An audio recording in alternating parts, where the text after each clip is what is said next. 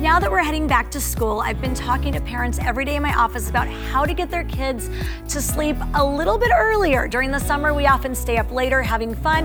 And now that we're headed back to school, earlier bedtimes are important for so many.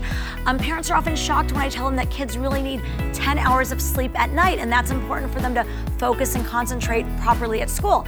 So, tips that I like to share with parents in my office is to during the day make sure that your kids are getting outside and they're active. At nighttime, about an hour before bed, make sure you turn off all of those electronics and get those screens out of your child's bedroom.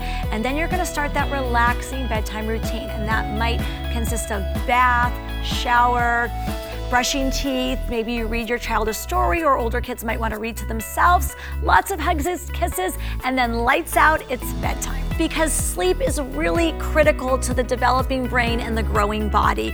And sometimes parents do need another tool. And that's why I've partnered with Natrol Children's Melatonin.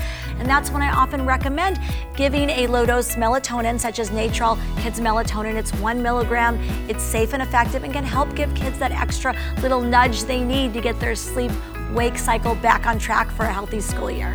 So, melatonin is produced by your brain when it's dark outside. So, as that sun starts to go down, your child's brain and adults too start producing melatonin. And that's what regulates the sleep wake cycle in the body and tells you it's time to go to sleep.